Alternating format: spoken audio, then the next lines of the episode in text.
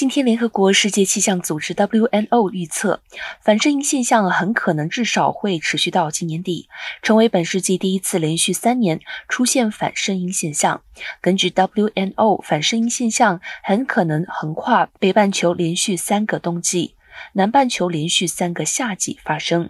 WNO 表示，这是自1950年以来仅仅第三次发现的这一情况。反射音现象造成海水表面温度冷却，对全球天气状况造成广泛影响。当前的反射音现象始于2020年9月。世界气象组织预测，出现反声音现象的机会从今年九月至十一月的百分之七十递减为十二月到明年二月的百分之五十五，以及这种现象在接下来六个月内将会持续。